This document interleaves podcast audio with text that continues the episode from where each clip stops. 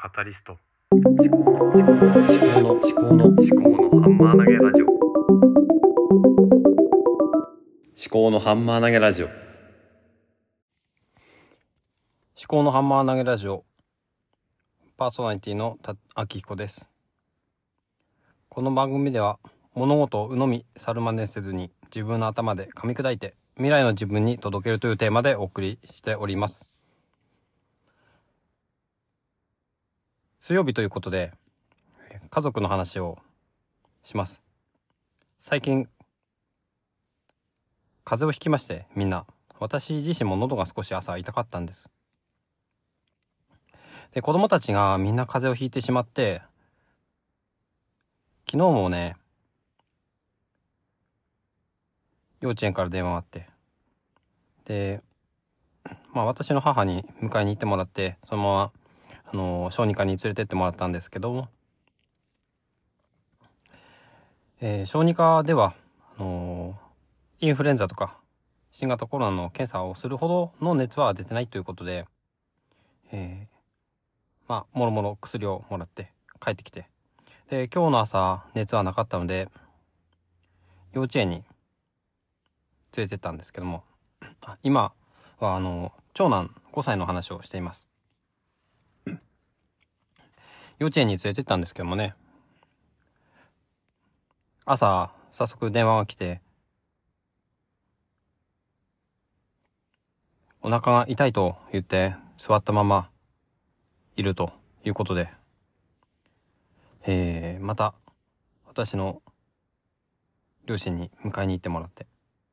ということがありまして。だから私は今日はあのもともとは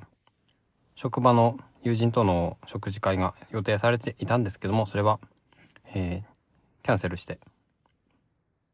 早く家に帰るというところです。まあ、特段、まあ、この出来事から何かを学ぶとかそういうことではなく単純に私の記憶喪失保険として投稿しております、えー記憶喪失保険というのは私自身が何かしらの原因で、えー記憶を失ってしまった時に自分の人生を思い出せる手がかりとして、えー残しておくための、まあ、装置ということですね。その装置として、まあ、ポッドキャストを使えるんじゃないかということで始めたポッドキャストだったんです。で、まあ、子供との、えー思い出とか、えー出来事とか、そういったものって、本当にね、あのーまあ、一瞬だと思うんですよ。あっという間に子供は大きくなってしまうし、自分は年を取ってしまう。子供をと一緒に過ごしている時の感覚っていうのは、あいずれ、まあ、忘れてしまうのかもしれない。だから、今こうやって残しておくことに価値があるのかもしれないなと思って、えー週に1回は子供の話をするということにします。金曜日にはね、自分の話、自分の近況とか、えー悩みとか、そういったことをね、あの話をしようかと思うんですけども、まあ、このポッドキャストは何か学びがあるかというと、まあ、リスナーにとってはそういった学びは多分ないとは思うんです。でも、まあ、そうだな。まあ、人が聞いても、うん、なんていうかな、人に聞かれてもいいぐらいの、うん、抽象度で話すっていうことが、実は私自身の、うん、なんだろうな、物事の噛み砕きっていうことになってくるのかなと思うので、やっています。また話がそれましたけども、まあ子供が、ね、体調が悪いっていうことも、まあ大変なことではあるんですけども、うん。まあそういったこともあるんだなということですね。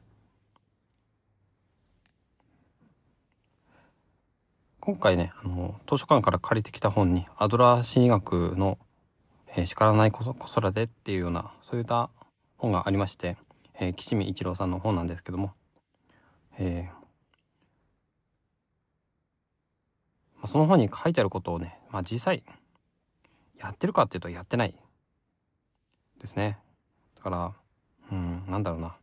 子供の身になって考える。なんでそういうことをするのかとか、なんで言うことを聞かないのかとか、そういったものを子供は、えーどういう理由があってとか、どういう目的があって、えーやってるのかっていうのを、うん、大人の親の都合だけじゃなくて子供はどういうふうに物事を見てるのかとか世界を見ているのかとかそういった、うん、子供の目線も頭に入れて接していくともっと子供のことが理解できるのかなと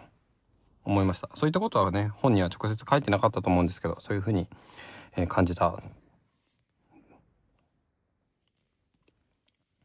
最後まで聞いていただきましてありがとうございました。もしこの番組が気に入っていただけましたら番組のフォロー、えーレビューをお願いします。ではまた。